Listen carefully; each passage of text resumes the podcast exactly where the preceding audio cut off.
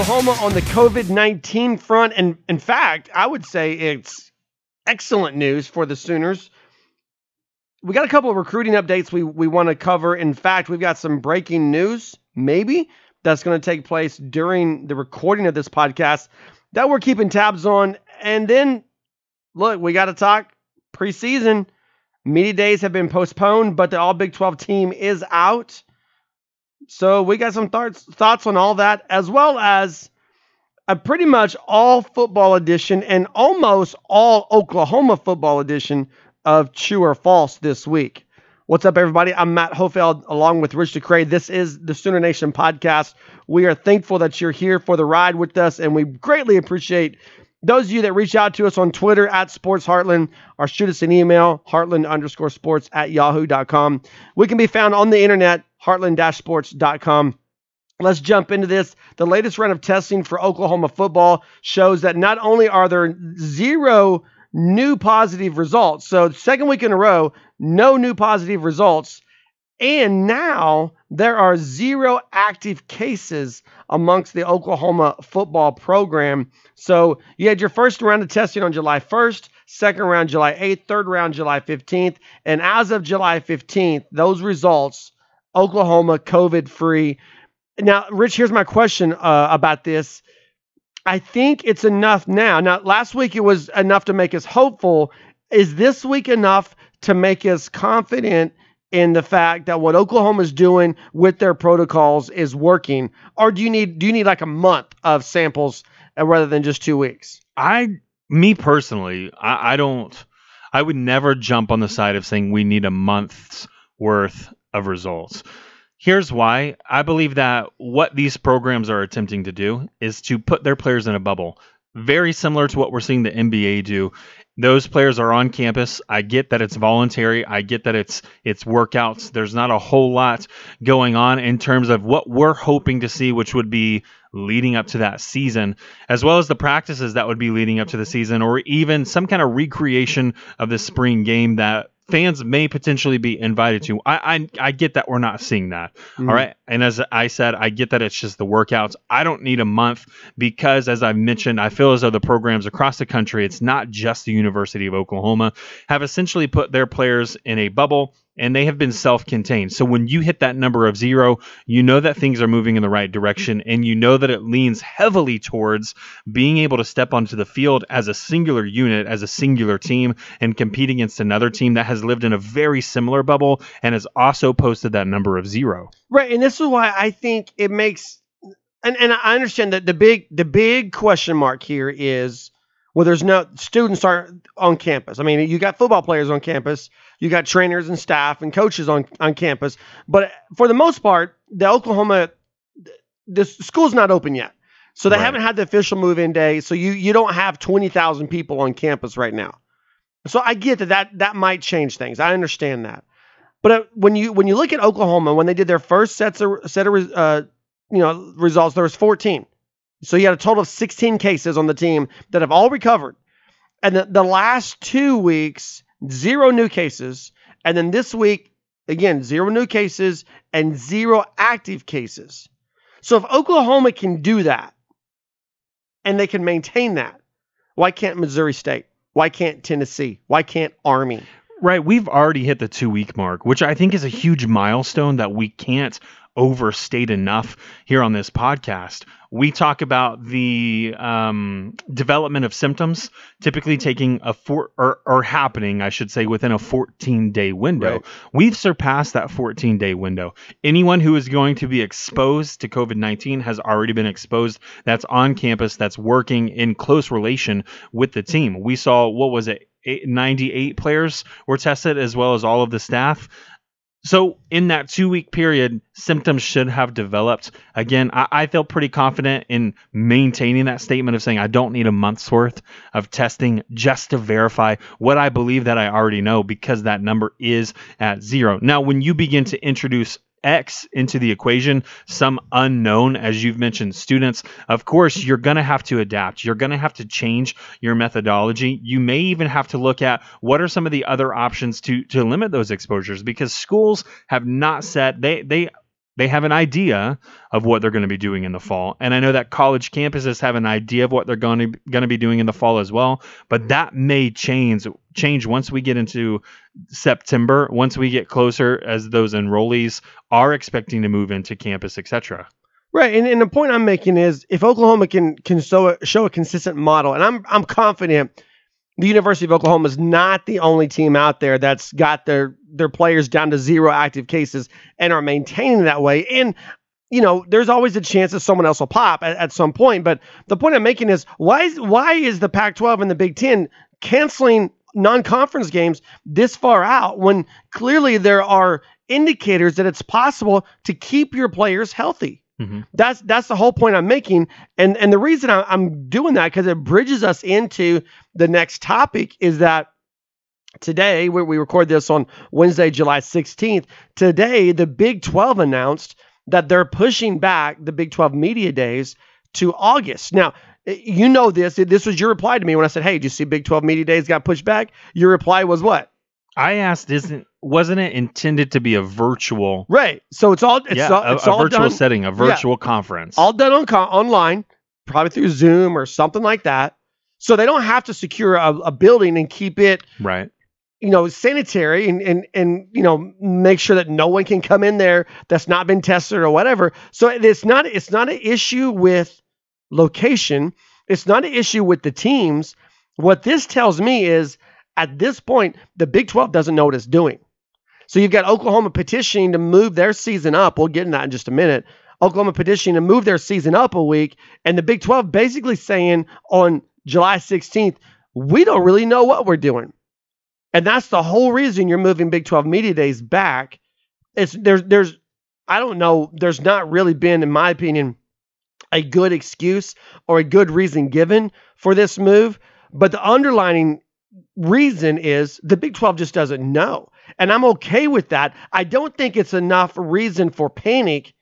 I do think it's enough reason for concern when you think about, okay, are we going to have a full slate of games? Are we going to have only conference games? Or is the whole season going to move to the spring? Mm-hmm. And and I know there's growing popularity for spring football, but I think people have to understand the disastrous consequences that a spring football season would bring on their campuses. So what that means is, for if you move across the board, you move, you move like junior colleges are doing this. Junior colleges have already announced spring football. So what does that do for junior college recruits? DeJuan Warren, a guy that Oklahoma's in on, the top junior college cornerback right now available. He's a heavy lean for the Sooners. He could be on campus in Norman for spring ball, or he can stay in junior college and play. I mean, that that's a no-brainer. You you surely you get a year of eligibility back, right?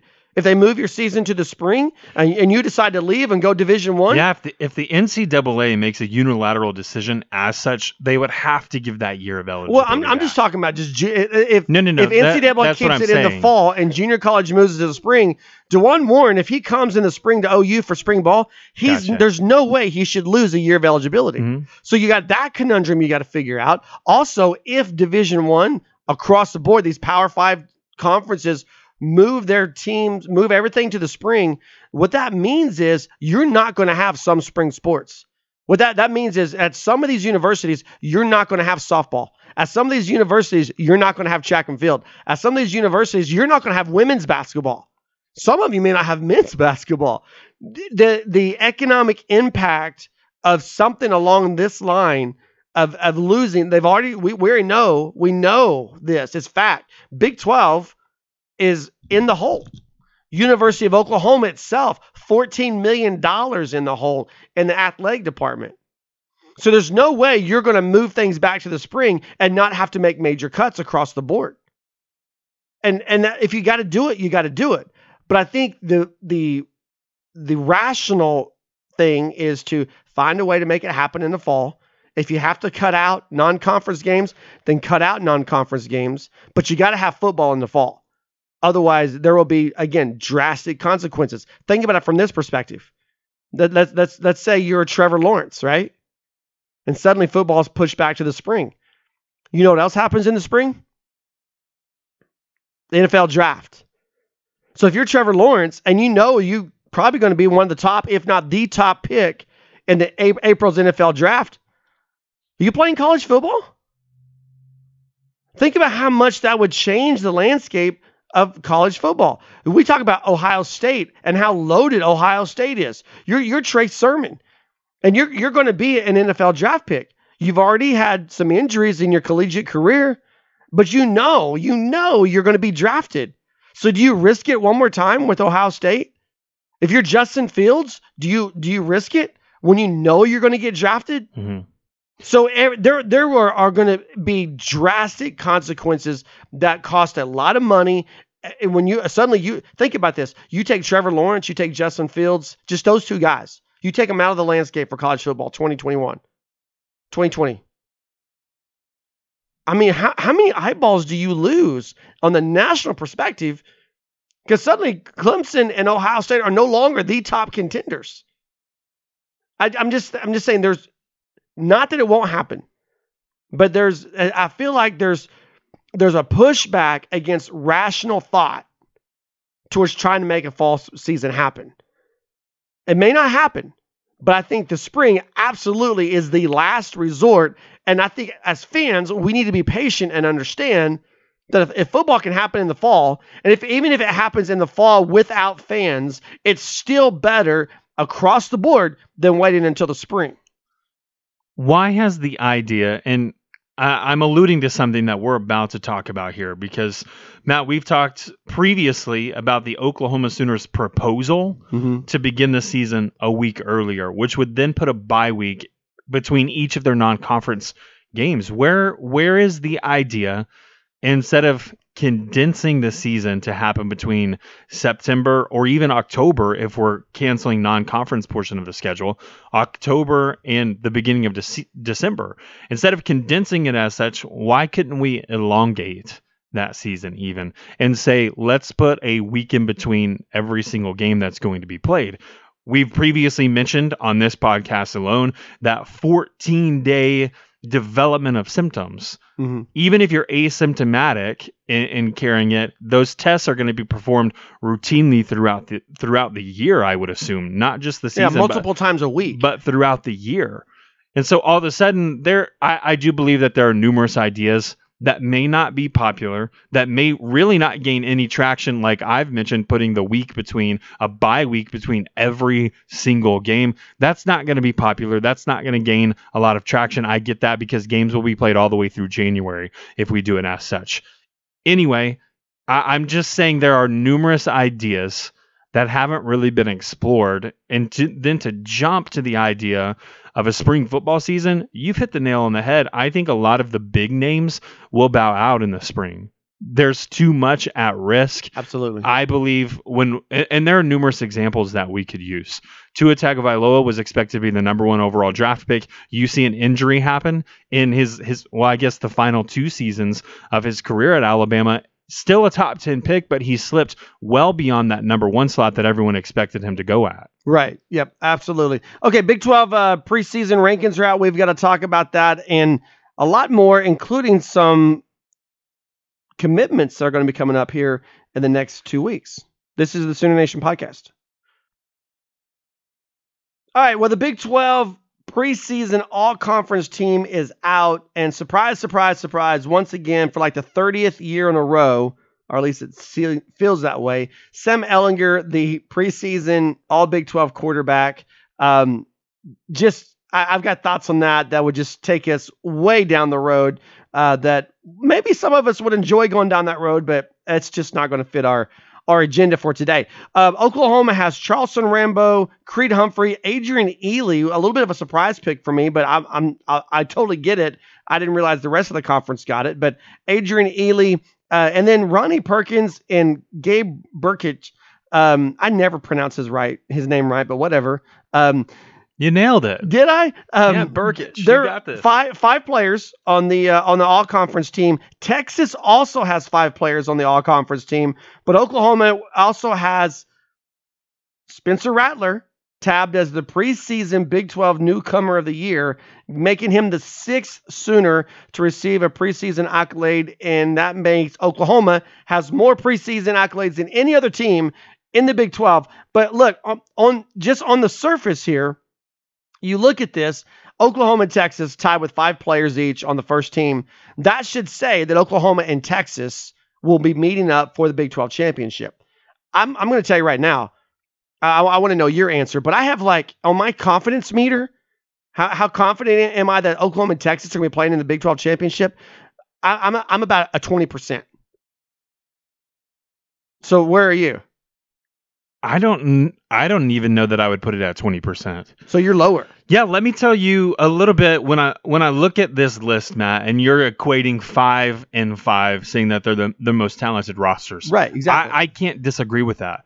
I do believe that Texas annually puts a a talented roster on the field. Now, what they do with that talent is vastly different than what a program like the Oklahoma Sooners have done over just, even if we want to look at the past decade here, that becomes extremely evident.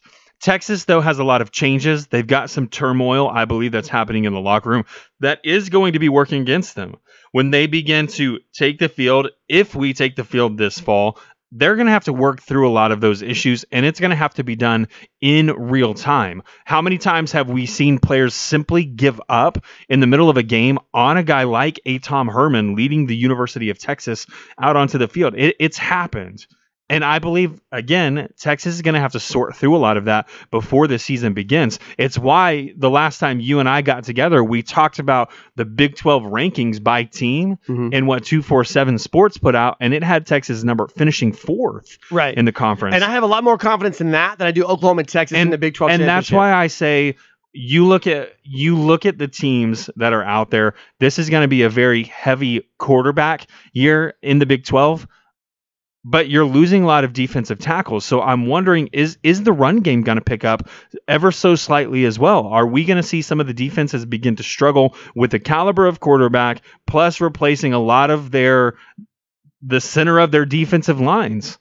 Uh, are we going to see teams struggle, and are we going to see those numbers increase? Texas being one of those potentially, which then all of a sudden, we're looking at Iowa State, we're looking at Oklahoma State, and any surprise dark horse that may insert their name into the equation for the Big twelve championship. But I do believe Oklahoma has the, of course, they're the odds-on favorite, so I believe they have the best chances of getting there. Until someone knocks them off, they'll have to prove me otherwise.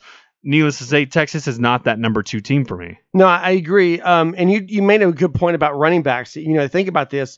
Oklahoma, Davey O'Brien Award, um, the Big twelve has like half of the quarterbacks, five quarterbacks on the Davey O'Brien Award. And then Oklahoma has Kennedy Brooks uh, on the award for the Doak Walker, as well as four other. Uh, was it four other? Let's say there's Chuba Hubbard, Breece Hall, yeah, Keontae Ingram, and the Thompson kid. What's it? Sir Roderick Thompson from Texas, Texas Tech. Tech yeah. So you got half of the Big twelve with a quarterback, half of the Big twelve with a running back, and then the Blitnikoff is coming out, and you got Tylan Wallace, you got the Kohler kid out of Iowa State, you've got obviously Rambo. Charleston Rambo from Oklahoma. This is the, the Big twelve, and I, I wonder, this kind of a sidebar thing, when, when you think about the, the amount of progress that Oklahoma made defensively under Alex Grinch last year, This this will be a reloaded offensive season for the Big twelve, meaning across the board, offenses will be better than they were in twenty nineteen. So Alex Grinch may have a tougher or a taller task this year than what he had last year in his first year if these offenses hang pan out the way they they do. What no one's talking about when it comes to Texas is this the lack of dominant skill position players. I think they lost a lot well, of talent last year. Well, you say nobody's talking about that. I've been screaming about that since since the season ended. Then the biggest question mark for Texas is going to be that receiver, talking about the Blitnikoff right. Award. Who is Sam Ehlinger going to throw to in this new offense that's expected to really lean heavily into that passing game for the foreseeable future? Mm-hmm. Yeah, so um, recruiting-wise, it's been pretty quiet since um, since Caleb Williams did his fourth of July announcement. That's that's been roughly you know nine, ten days ago, based on when you this podcast drops. But it's about to pick up again. Um, da- Damon Harmon and um, Kendall, Kendall Daniels. Daniels. Both are going to announce on uh, on August first. Now, Kelvin Gilliam, we're wa- Kelvin Gilliam, we're watching him right now because in sometime in the next fifteen minutes, he's dropping some sort of recruiting update. I think it's going to be like a top three or top five type thing. That's going to be dropping before we finish recording this podcast. So when that drops, we're going to share it with you. But then also Prophet Brown just announced that he is going to be announcing on July twentieth. So where it's been slow for nine to ten days, it's going to start picking up again based on what Gilliam says here. And, and Gilliam could be also saying, hey, I'm going to announce on August first as well, because what I think this has been talked about across the board, but you may not know this, but da- Damon Harmon and Gilliam are buddies. They've been they've been playing football together since somewhere around the fifth grade, and they they've said, hey, we want to play college ball together. Harmon is a a heavy lean towards the University of Oklahoma. We also know that Kendall Daniels, I told you guys a, a while back, I feel like he's a lock to come to the University of Oklahoma. Gilliam could be coming in with that group as well.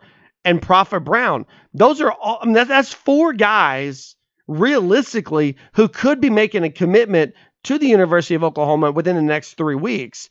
And that's going to suddenly see a spike where it's been, you know, we talked about last week on this podcast, where, where are all Caleb Williams' friends, you know? He was supposed to have this army of guys, and it was him and Latrell McCutchin, and it's been quiet.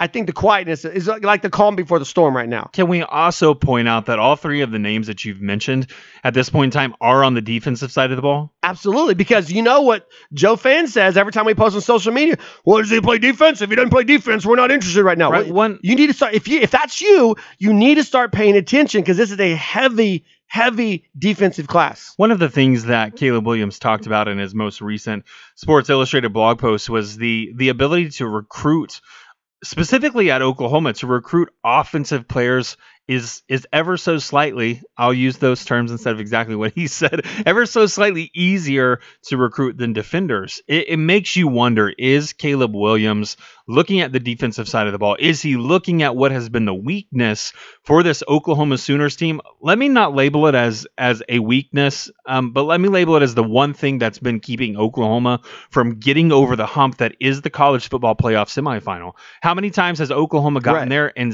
the, the defense has been the thing that has let fans, let the team down. Can mm-hmm. can I say it's let them mm-hmm. down, or should I say that has failed to produce at the level that many expected it to once meeting stiffer competition, specifically that S E C competition that everybody likes to bash left and right here in the Big twelve, saying that they don't have to face the caliber of quarterback, they don't have to face the caliber of, I, I don't know that I would say receiver, but the duo of the running backs, et cetera. You you could use it all if you really wanted to. When Oklahoma's met those teams, they've simply fallen flat on the defensive side of the ball, even in games that they should have won. Think of Baker Mayfield against that Georgia team. one hundred percent. That was a winnable game. Right. Well, and, and so yeah, yeah. All I'm asking here, Matt, is is Caleb Williams saying, I recognize that this is this has been the one thing that's held this the university I'm planning to go to. Mm-hmm. It's been the one thing that's holding them back. So let me be a part, part of that solution. Let me work my tail off and get the players on campus that will get Oklahoma over that hurdle. Right, and it it, it shows the the maturity of Caleb Williams, and it shows the influence because you talk about La- Latrell McCutchin.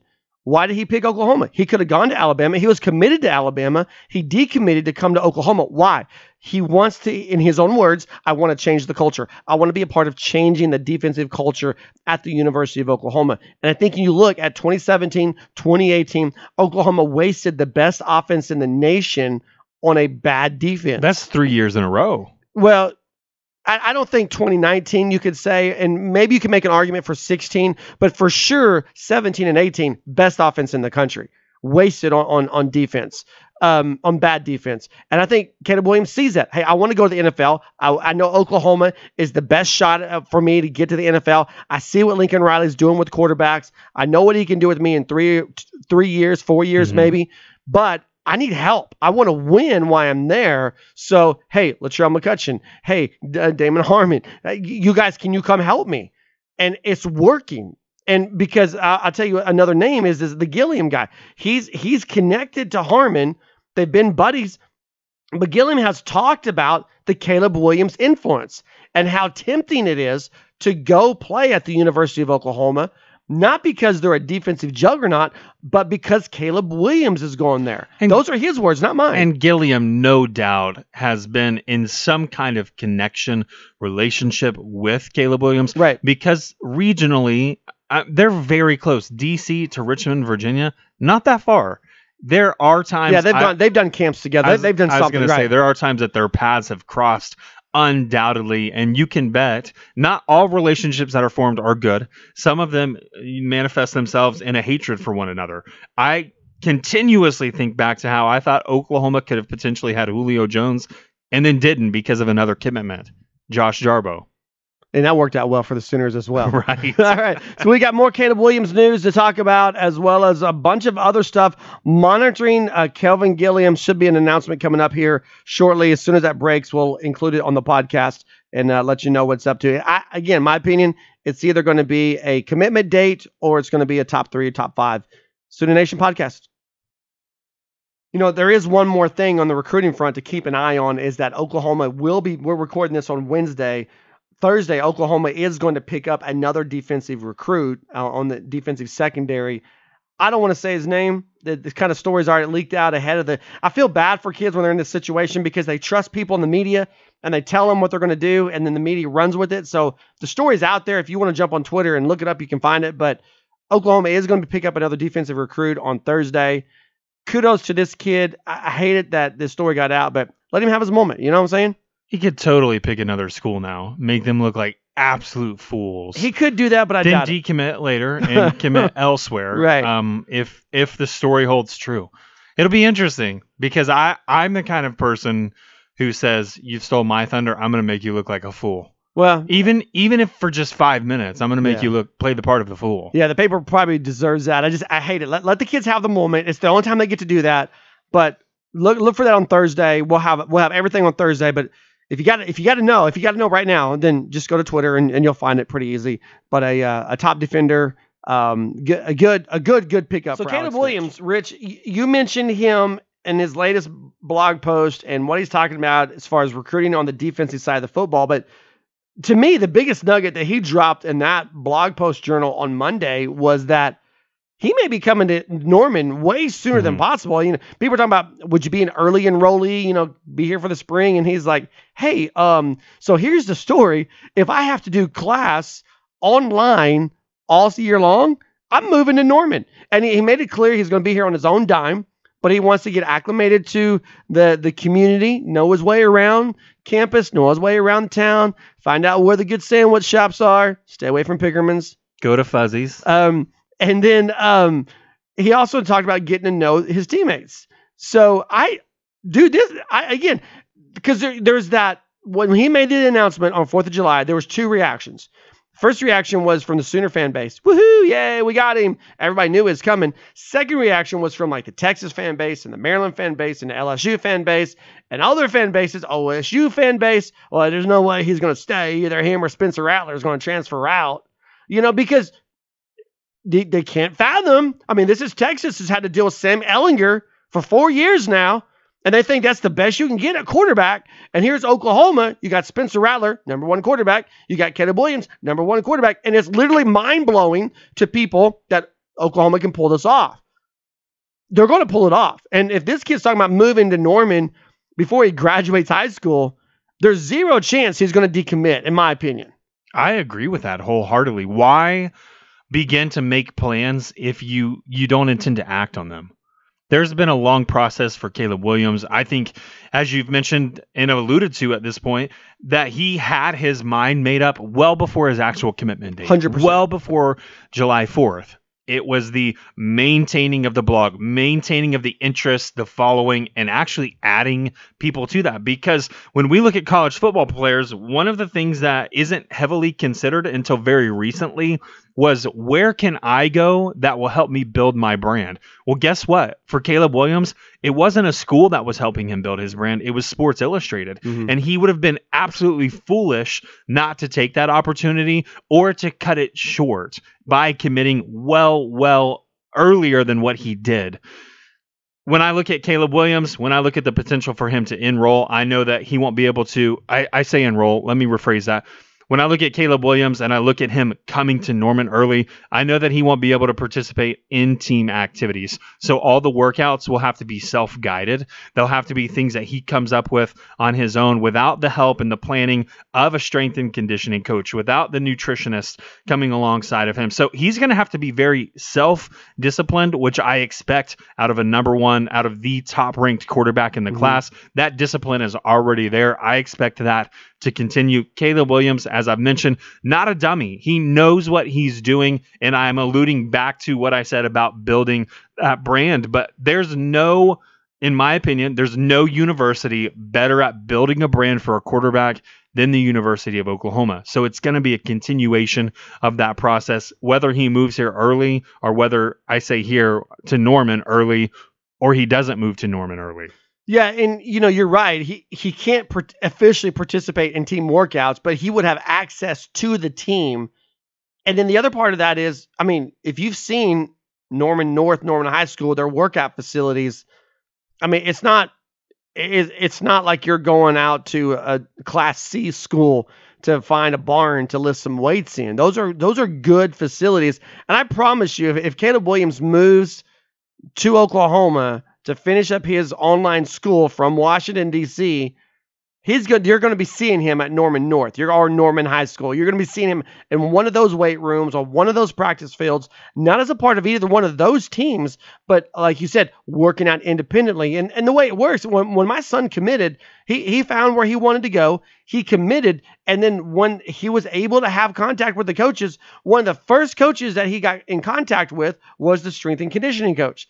And that strength and conditioning coach said, here's the workouts we want you to do, and this is what you need to be prepared for when you're on campus. When you arrive mm-hmm. on campus, you need to be prepared to do this, and in order to do that, you need to be doing these exercises, or these workouts, these these regimens. But accountability is hard. No, but that's the thing. If he's in... If, when when you're doing it yourself, accountability... No, no, no, no. He's in Norman. There's going to be accountability. there, you're, you, he can't work out with the team, but you, I promise you, I promise you that some receivers are going to show up at Norman North High School, mm-hmm. and he's going to be throwing routes. I promise you that. I promise you that some guys are going to be showing up and going, "Hey, let's let's let's we'll drive you. We'll show you where the where the weight room is at Norman High School." Wherever he goes, there will be accountability because I know that I know this. I know his his mom and dad are grounded. They're good people, and they're good parents. People who are who are good people and good parents, they don't send their kid across the country with no accountability. Mm-hmm. So there will be accountability. Well, and, there. and I, I, Matt, I, I know that accountability by yourself is impossible.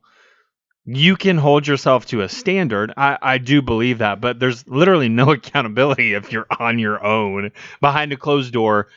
No cameras, nobody watching, none of that stuff. There, there is no accountability. That's where that discipline came in for me. Right. And so, as I mentioned, these kids who rise through the rankings, there's talent there, don't get me wrong, but they don't do it without the discipline as well. When they get to the collegiate level, that discipline gets cranked up a notch because guess what? You're no longer the most talented kid on campus mm-hmm. who could cruise by without ever stepping uh, stepping foot into a weight room or doing any type of cardio because there's someone who will take your spot in a heartbeat. Hunt, and yeah, they will gladly take right, it. Right, and they've been working just as hard, if not right, harder so that, than you. Right, so that discipline is instilled in kids in that top three hundred easily. I can say that about every single one of them, that there's some level of discipline. It's what happens when they get out on their own. Does that continue? Mm-hmm. And okay. for Caleb Williams, I think it does. Yeah, and I, that's going to be a fun story to watch and see how it develops. So moving along on this on this segment, um, Oklahoma has petitioned... And I don't know if it goes to the Big twelve or the N C double A or to both, but they petitioned to start the season a week early. You talked about this. What this would do is it would give them week one and then a bye, week two and then a bye, and then week three, which is Tennessee, and then you get into conference play after that. The genius in this is why other conferences and other teams are looking to run away from the non-conference schedule. Oklahoma's saying, let's use the non-conference schedule to figure out what we need to change with our protocols. We started this podcast by talking about the protocols, by talking about how things are working. You got fourteen players with positive cases that show up on campus. Now, two weeks later, you got zero Zero active cases of COVID. So their protocols are working. Now you take your team and you interact with them face to face with another team. What do you need to change after that interaction? Best case scenario is you don't have to change anything, but they play Missouri State. Missouri State athletic director calls them Monday and says, hey, um, yeah, thanks for the half a million dollar check. By the way, two of our players tested positive for COVID this week. So now you, what do you do? Well, you have a week to figure all that out before you play Army. And then you're going to travel. You're going to go to New York and you're going to play Army. And then you're going to come home and you got a whole week to figure everything out before you have to start preparing for Tennessee. It's a genius plan. You talked well, about they're not it. playing Tennessee. Do what?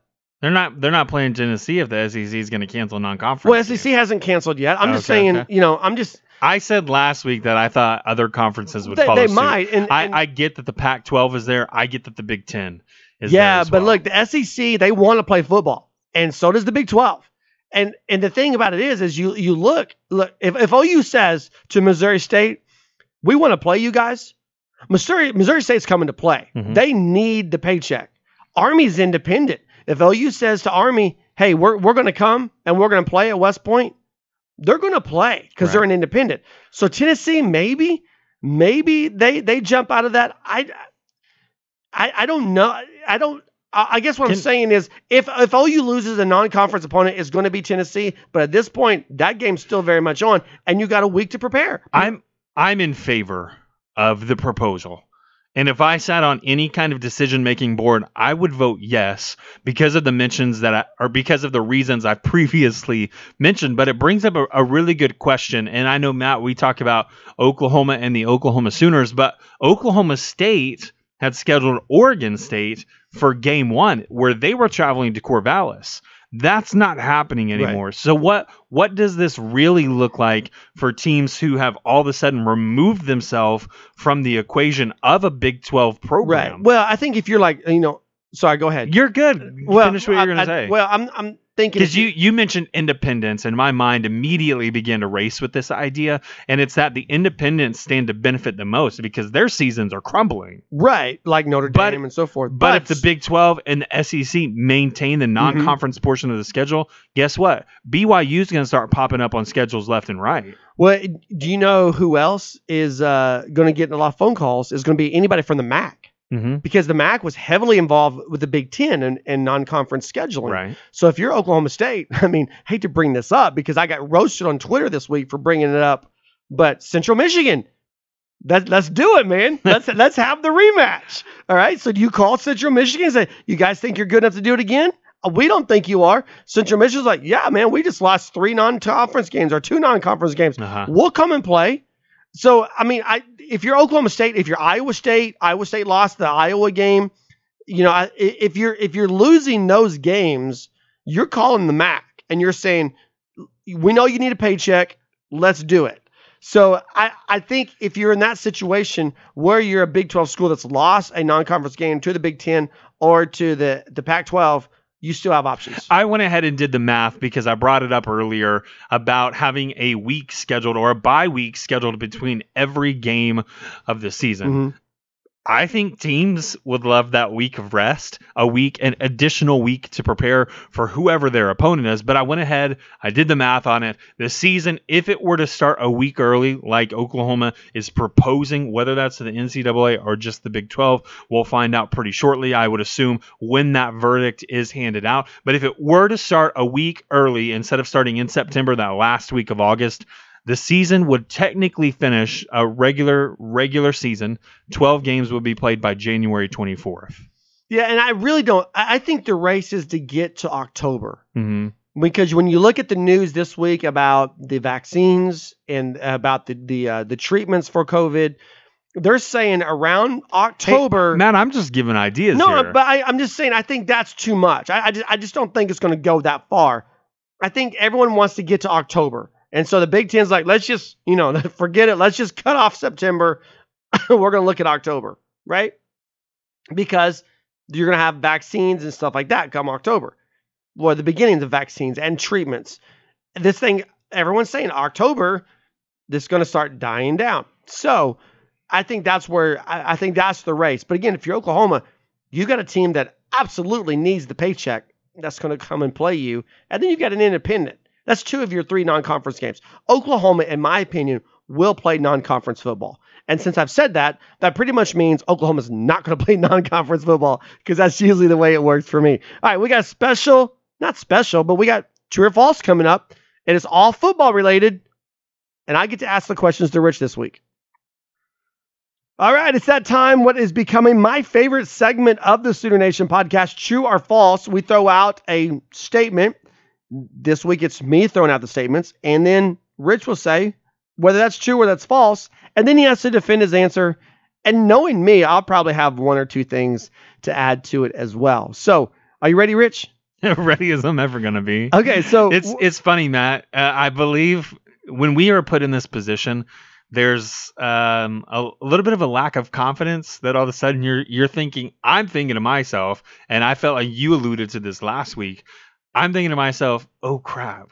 What if he asks a really hard one? And I'm just stumped by it. Yeah, something like, uh, is Katie Cunningham the best recruit ever in Big twelve basketball? That's a good question, wasn't it? It was it, it was an impossible, which I was right. Let, go ahead and, and let the listeners know. I was right on that. I, I didn't have a name, but I was like, mm-hmm. I'm sure Kansas has had someone well, better, and, which is almost a no-duh statement. And we did throw the name of the individual out. Did we? I didn't mm-hmm. remember that part. So it's Wiggins, right? Andrew yeah, Wiggins. Andrew Wiggins, the only player who's ever received the number one rating across all, all unanimously across all rating websites when it comes to basketball recruiting, which gave him the perfect score of a one point oh.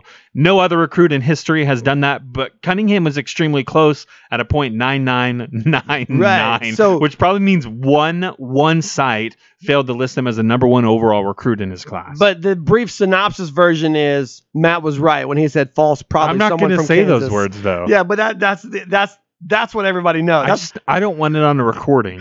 All right, so, let's put it that so way. So here we go. Uh, five questions, true or false. Um, and we're gonna we're just gonna pick up where we left off at the end of the last segment. So Oklahoma will in fact start the twenty twenty college football season on August twenty-ninth. That's a difficult one to answer. True or false, true or false to, but I'm gonna go ahead and run with. For a lot of the reasons we've already mentioned, I'm going to go ahead and run with the, the statement of true. Logically, it makes sense. It allows for adequate testing to be done. It allows for adequate planning to be done as well, assuming that someone does test positive or assuming that any test previously to them playing comes back positive with less than two weeks happening before the game or less than two weeks transpiring before that game. So I do believe Oklahoma with the petition will be granted that. I don't see any good reasons. I don't see any logical reasons that that should be denied. Yeah, and Oklahoma continues just to knock it out of the park with how they prepare the, and how they play. The only thing Best that would team. Put a monkey wrench into our whole system here is if Missouri State says, we're bowing out. They're because not then, going to. Then that's going to, I agree, with a paycheck on the line. But if they did decide to bow out, then this would be a moot point. Right, it would be a moot point. All right, uh, so that reminds us, never mind. I started to chase the rabbit there. I'm not going to. All right, number two, Sam Ehlinger, preseason All Big twelve quarterback. False. I already know. I'm not even. I know. I'm not I know. Preseason all Big twelve. Sam Ehlinger is always the bridesmaid, never the bride, right? So preseason, he is the pre like like third year in a row preseason all Big twelve quarterback. Will he be there at the end of the season as the first team all conference Big twelve? That's a yes or no question. Okay, sorry. I'll, I'll rephrase it. Sam Ehlinger will be the all conference quarterback postseason first team. False.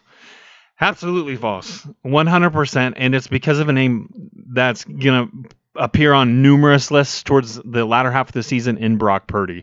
I think we have to look at what Iowa State has. They always have a big-time receiver, and I'm not talking about the tight end Kohler at this point, mm-hmm. but they always have a big-time receiver who finds a way to make things happen. We know that Brock Purdy has the most N F L-ready arm in the Big twelve, in my opinion, and and there is another candidate on that list in Alan Bowman, who I think has a very similar style of game and the, a very similar skill set is what I should say comparatively. But when it comes to Brock Purdy, it, most N F L-ready quarterback in the Big twelve Conference. I believe that he can make all the throws that Sam Ehlinger can't. And when it comes down to it, this is a pass-happy league. This is a league that adopted this, this spread offense early and then completely ran with it. So now that it is taking over the, the, the country, the quarterbacks are winning all the awards, the Heisman trophies. You look up and down the list, it's it's a quarterback's award at this point in time.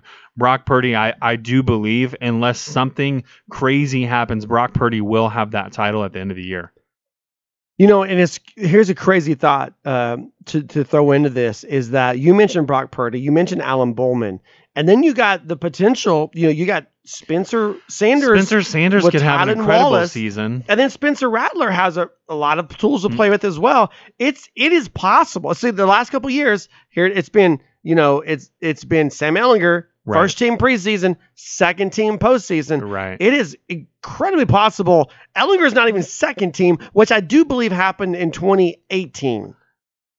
But that said, Ehlinger again could just fall off the planet here. I Always will, the bridesmaid, never the bride. I will say, when it comes to Spencer Sanders, if he can up his completion percentage, the accuracy, he very well deserves to be in that conversation. Oklahoma State's going to be a three-headed monster. And the last time when I think of a three-headed monster from Stillwater, you think of some of the greater teams, a k a two thousand eleven, possibly the greatest team that Oklahoma State has ever fielded. But again, they had that one slip up and, and they lost against Iowa State in a game that should have been a give me. Needless to say, if Oklahoma State and the defense can hold up this year, like many are saying that they can and will do, again, Sanders very well deserves to be in that conversation. But if they drop four losses, all of a sudden we're not looking at him as a, a first team Big twelve all, or all Big right. twelve I'm just selection. Saying possibilities. Yeah. And no, no, no, I'm just saying there are... Matt, we've already mentioned five are on the Davey O'Brien Award watch list.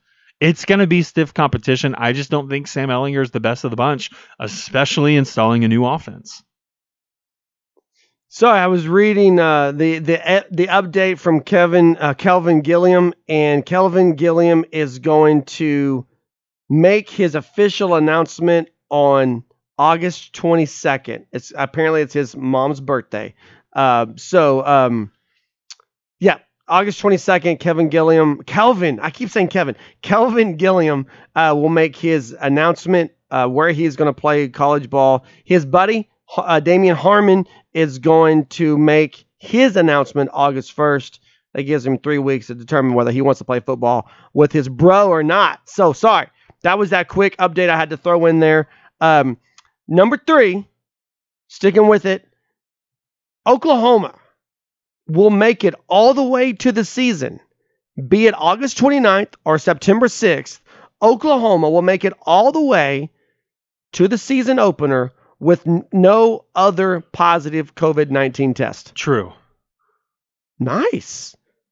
That one's an easy answer for me. And you realize it's a month and a half. I do, but I realize the bubble. I, I mentioned the bubble that they were putting these players into, the routine testing. It seems as though universities, programs across, across the country have developed a science for keeping players from being exposed to COVID nineteen. At the same time, there's a belief, and I don't know if this is true or not, so I don't know if I should throw out this theory, but there's a belief that once you've contracted the virus, you've built up an immunity to it and you won't get it again, which is where that herd immunity came from, that crazy thought that I threw out weeks ago now at this point in time. When it comes to the University of Oklahoma, when it comes to the number of zero right now, I do think that will be persistent, and that's largely because of the strategy. It's because of the procedures that they currently have in place to limit those exposures and to keep that number at zero. Yeah, the only thing that bothers me in all of this is when everyone returns to campus. Is very controllable right now. The, there's no temptation to go to your bro's dorm and have some pizza or go see your girl right now because they're not on campus. But once they get on campus, how does all that change? That's the only concern that I have at this point. So let's go to number three, or number four. You ready for this? Yep. Here's this is a more a more difficult one, and there's even a follow-up to this one. Kennedy Brooks has the opportunity to do something that only three other players in school history have done previously, and that is rush for one thousand yards in three consecutive seasons. So here it is, true or false. Kennedy Brooks will eclipse the one thousand-yard rushing barrier this season. True. Assuming he stays healthy. True. Oklahoma returning five starting offensive linemen is going to bode well for any running back in the backfield, but it's going to, in my opinion, boost Kennedy Brooks to a level that we haven't seen him play at in previous years. Why? Kennedy Brooks is going to be the number one option, and it's not even going to be close once they step onto the field for the football season. Ramondre Stevenson expected to serve out a suspension. We have a transfer, which basically leaves two talented but majorly inexperienced, no pun intended, majorly in- inexperienced running backs to back up a guy like Kennedy Brooks for the first half of the season. His and don't numbers, forget, you got a new a new freshman though mm-hmm. coming in as well. Right. I'm saying the number of carries goes up, mm-hmm. which equates to the number of yards going up, but his average actually may drop. I think that's the one number to watch throughout this season for Kennedy Brooks is his yards per carry, because that'll be the telltale sign of how good he really is as a running back, carrying a majority of the responsibility. I think back-to-back one thousand-yard seasons is the telltale sign of how good he is when you consider that, you know, he was sharing a backfield with Trey Sermon, and Jalen Hurts was the leading rusher on the team last year. Kid still eclipsed one thousand yards. I think he does it again. And I'm going to go this far to say, even if it's a reduced season where Oklahoma only plays conference games, I'm still going to say he hits the one thousand-yard mark. So here's my question for you, sir. This is the follow-up. Can you name the three previous Oklahoma running backs to eclipse one thousand yards in three consecutive seasons? Two of them you should get pretty easy. It's the third one I don't know about. Really? Yeah. Two of them? Two easy? of them you should get pretty easy. Well, the, I'll tell you the first name that came to mind was Chris Brown. No. Because well, he I mean, had a couple thousand-yard yeah, that, that, seasons. I'm just saying no. That's, You're that's saying not one. three consecutive Three consecutive years of, of one thousand yards. Of one thousand yards. Could we say Adrian fa- Peterson? Uh, yes, that's one. I know for a fact you watched two of these guys play football. I don't know about the third one. So Adrian Peterson uh-huh. for sure. I was going to go with a guy like a Billy Sims. Nope. Not that May- far back. Okay, okay. Not that far back. So we do have Adrian Peterson. Uh-huh. I-, I was just thinking the wishbone. How could you not get one thousand yards as a running back? You got three running backs back there. I know. And a quarterback. So, or are you just counting him as a running back? Adrian Peterson. Okay. Um... There's, not Joe Mixon. No. But yeah, close time frame yes, with Joe Mixon. Yes, and played for the Redskins, had the knee at the line of Kansas. I just blanked on his name. It was against Oklahoma State that he took a knee. I blanked on his name. No, he... he okay, I'm not going to argue that point with you. It was Bedlam, man. He took a knee. He could have scored and he took a knee. He could have. You're right. You really there, you've got it on a recording now, Matt. I said that you're right. Yeah, you're, what's you're his struggling name? With Samaje P. Ryan's yes, name right you. now. Samaje P. Ryan would, is number two for me. I have no clue who number three is. Okay, in the nineties. I'll give you the nineties. Yeah, Howard, you got to realize I didn't watch Oklahoma football. Well, that's what I'm saying. I, uh, recruited by Howard Schnellenberger. I'm I'm extending this out for people mm-hmm. listening to the podcast who are screaming who they think they know what it is. Recruited by Howard Schnellenberger, played for John Blake, decided to leave early for the N F L when Bob Stoops was hired. If he would have played on the ninety-nine team with Bob Stoops, that team would have been even better than what it was. Yep, no no guesses. Damon Parker. Do you, you don't even know that name, do you? No, because the only name, as you begin to explain it, and it doesn't fit all of the criteria that you had mentioned. In fact, it, I don't think it fits any of the criteria that you had mentioned. I was thinking Keywan Jones. Keywan was a good one, but yeah, mm-hmm. Keywan... Uh, Out of out of Jinx, uh, Damon Parker. Funny story. I actually almost ran over him one time in my, with my car crossing the street. He was crossing Jenkins and just stepped right out in front of me. Like, hey, I'm Damon Parker. You have to stop for me. Wasn't a crosswalk. Wasn't anything. And so I just slammed the brakes. And it was it was enough that it scared both of us. We made that awkward eye contact. And then he he he moved on. Very underrated back for the University of Oklahoma because of the time frame he played. Again, recruited by Howard Schnellenberger, mm-hmm. played during the Blake era, but was phenomenal. Went on, played for the Green Bay Packers in the N F L. Uh, one of the best Oklahoma-Texas games that I've ever been to in person was Damon Parker against Ricky Williams. Oh, you lost that so, game? but it's a fantastic game because, with those two running backs. Because we've gone down this tangent, let me ask you, in terms of just in the past twenty years, where would you rank him amongst all running backs that have played at the University of Oklahoma? Let's let's well, rephrase I mean, that. You got to go back twenty-five years if you're mm-hmm. going to do this, because he he was done in ninety-eight. I was going to say, let's rephrase it and say, where do, where would he rank if he played under Bob Stoops in running backs? Man, he would be up there with the Quentin Griffins. Uh, he, he'd be better than Ronaldo Workses of the world. Be- I, Adrian I'm, Peterson. I'm thinking you've got guys like Adrian Peterson, Adrian Peterson DeMarco Murray. Adrian Peterson is the Joe best Mixon. Running back I've ever seen on in any era of O U football. I, I my eras of O U football go back to ni- the nineteen eighties. Okay, eighty-five. You're old. I am. I keep telling you this. eighty-three was the very first time I ever sat down and really got into O U football. eighty-five, I was fully on board for that championship year. Um, Adrian Peterson, I, I I miss Billy Sims. Okay, I didn't I didn't get into the Billy Sims era. I've watched film of Billy Sims. I've interviewed Billy Sims, but Billy Sims is not on my radar because I never actually watched him play. Hey, I know I'm interrupting your segment here, but you said the eighties. No Marcus Dupree for you? Marcus Dupree, because his it was cut short. And I know you've interviewed Marcus Dupree, and Marcus Dupree was a freak, but he was not fully – I mean, he could have been the greatest, in my opinion.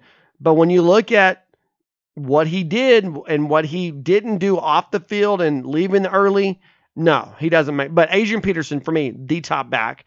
DeMarco Murray's probably number two. Um But then I think you get into, you know, you get into the Joe Mixons, Samaje Perines, Quentin Griffin. Quentin Griffin may be number three, just because he was so fun. um, but I, I would say Damon Parker's in that that third tier. He was good. He was he was he had the the size and the speed and the strength. I mean, he was good. And a lot of people don't remember him. Number one, because they're all young, you know, they were born in ninety-six. And so, you know, the, this generation of O U fans that's riding the wave right now, they they, they don't know Damon Parker. But, dude, he was he was good. Had he played for Bob Stoops, and don't, don't forget, Quentin Griffin came out of redshirt in ninety-nine to play for Bob Stoops. And and do you just think about it, if, if Damon Parker had played on that team, they would have been better than the Independence Bowl. And Quentin Griffin would have had another year of eligibility because most likely he didn't have to come out of out of red shirt because of lack of depth on, in the running back position. Would have changed a lot of things, but I would put him, again, Adrian Peterson, and, and then you get into Joe Mixon, and uh, sorry, Adrian Peterson, and then you get into DeMarco Murray, Joe Mixon, and then that Damon Parker's right there below those guys. I still have one more question for you on true yep, or false, yep. or one more statement. Um, does that satisfy though? What you, yeah, what for you asked sure. me? That was I'm just, totally, I'm just curious. Totally shooting from the hip there. Um, okay, but I do think it's cool that Kennedy Brooks would be in that elite company, and because that is that's elite company. You know, we talk about Adrian Peterson, greatest of all time. You talk about Samaje Perine breaking the record, uh, breaking the, the single game record, um, and then the other records he broke at the University of Oklahoma, and then Damon Parker, who was the lone bright spot on a bad era of football. That's good company for Kennedy Brooks to be in. Last question, our last true or false statement is this: uh, linebacker Caleb Kelly will be the comeback story of the year in the Big twelve. I think he certainly has potential. In fact, true or false, man, you can't. You got to say true or false and then defend it. In fact, I'm going to go with true. Okay.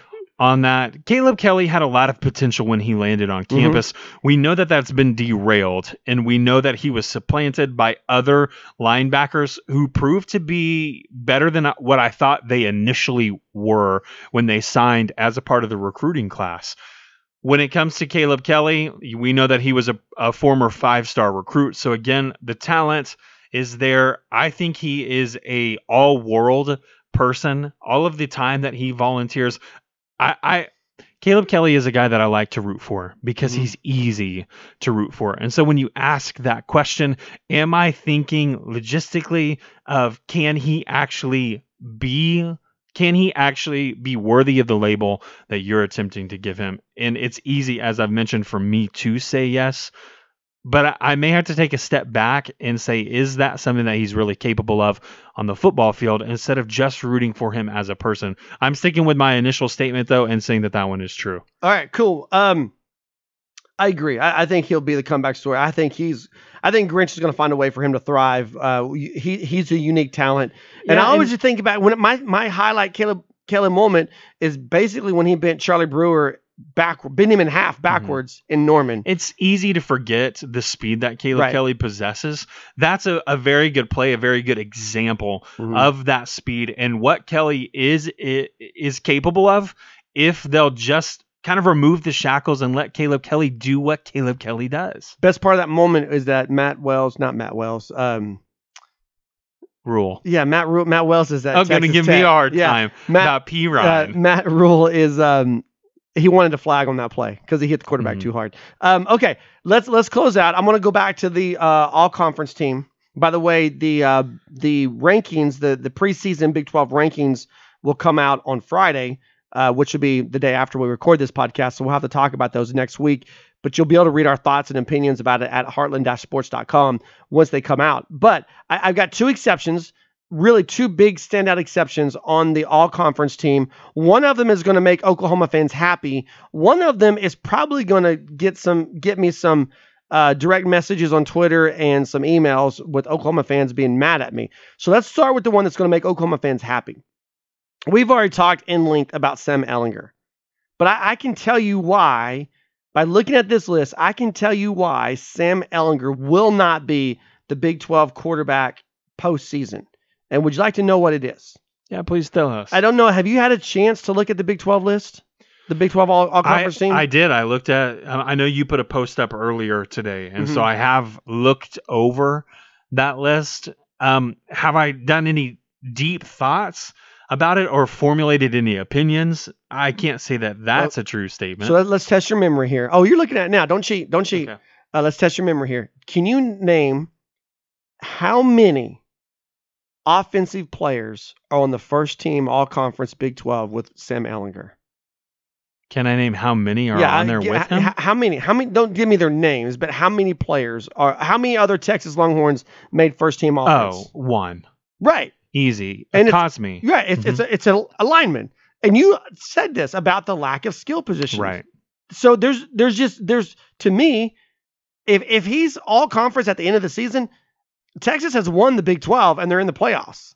And Sam Ehlinger has posted otherworldly numbers. Right. So I, I take exception to that because you, you look down here and and you see, I mean, at least at least Brock Purdy would have would have had Charlie Kohler.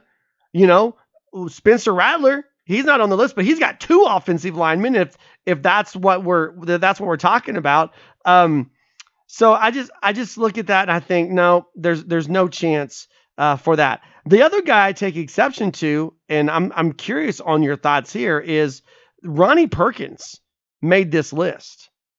And now I'm not doubting, I'm not questioning Ronnie Perkins' ability. This kid is talented. I hope. I really hope he stays for one more season so Oklahoma fans can see he has full potential. But it, let, let's assume, you know, let, let's say let's say conference play is all we get. That means we're only going to get Ronnie Perkins for four conference games, plus the Big twelve championship, plus the playoff or bowl game. We're not going to see all of Ronnie Perkins. I don't see any way if he has to live out this suspension. I don't see any way he's on this list at the end of the season. I don't know, Matt. I, I don't know that I can agree with you because I, when it comes to these selections, I do believe a lot of it isn't how you start, it's how you finish. And Ronnie Perkins has that ability. He may start very poorly. Well, he's going to start by not playing. Right, that's what I'm saying, by serving out the suspension. But he has an opportunity to make a lasting impact by doing things in the second half of the season. Well, and I, I get I get one hundred percent what you're saying there. And and I want to go back to what I said here. This isn't a knock against Ronnie Perkins, the athlete, because I, I think he's one of the best defensive linemen in the entire country, definitely in the Big twelve. And by the way, shameless plug, I find a way every week to do it. Our early week podcast next week, we're going to be ranking the Big twelve defensive lines. This guy stands out when you talk about Big twelve defensive linemen. But what stands out even greater to me is he's probably going to miss five games. And it's hard. If, if you're a running back and you miss five games, you're not going to be all conference. If you're a wide receiver, you miss five games, you're not going to be all conference. Name me a position, really, where you can miss five games. Defensive line. I knew I knew you were going to do that. But I, I just take exception there because I, I think I think talent alone, yes, he deserves to be there preseason. But when you look at the odds of him being there postseason, not at all. I look at the example that was set with Chase Young. I get he didn't we serve a five-game right, suspension. Exactly. I get that. But it does show that you can miss time on the defensive line. If you're an impact player, still make that impression, still garner votes, and appear on these awards lists. Missing two games and missing five games, world of difference. World of difference. Okay. Because, again, he's going to come back game six. Is he going to start immediately? Maybe not. I mean, I'm I'm thinking, I, I mean, unless we're just, unless, unless I'm just struggling to get guys on the field and get their productivity, dude's got to work his way back in.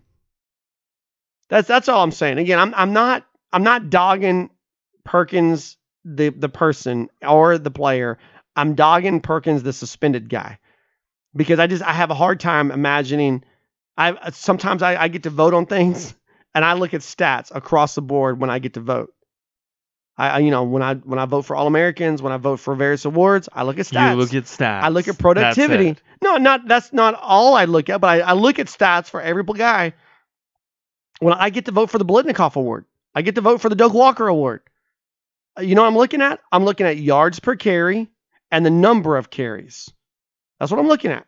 I want to know how good are you across the board through multiple carries when I'm looking at the, the, the Doak Walker. If I'm looking at a defensive guy, I'm looking at productivity when you're on the field and when you're off the field. And Ronnie Perkins is going to have a lot of time off the field. That's all I'm saying. Okay. I mean, it's a fair point that you're making.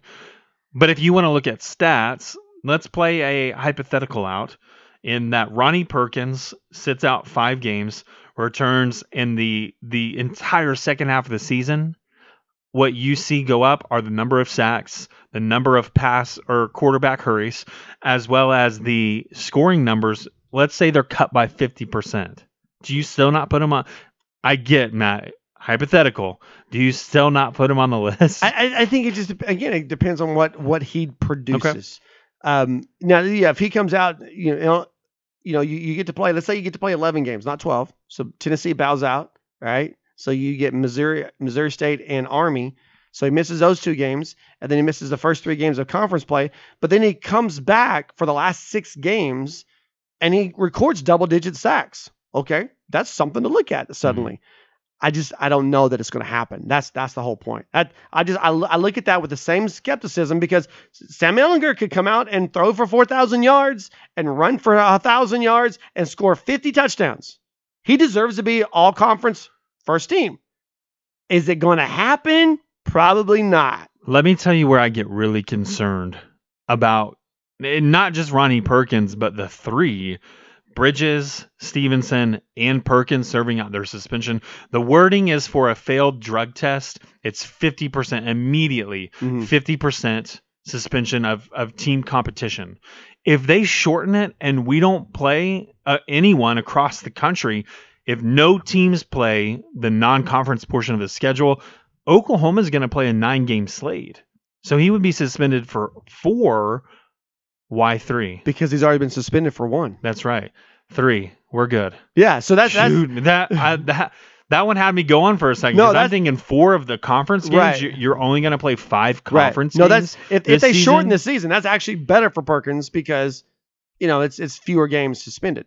One... By one. Well, but still, it's fewer games. One mm-hmm. is fewer. Okay, by one in terms of the conference schedule. Right, right.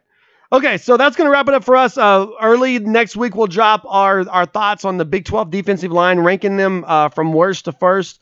Um, you can always catch us. We love to hear from you on Twitter at Sports Heartland. Shoot us an email, heartland underscore sports at yahoo dot com. Hit us up. Find us online. Drop a comment, heartland dash sports dot com.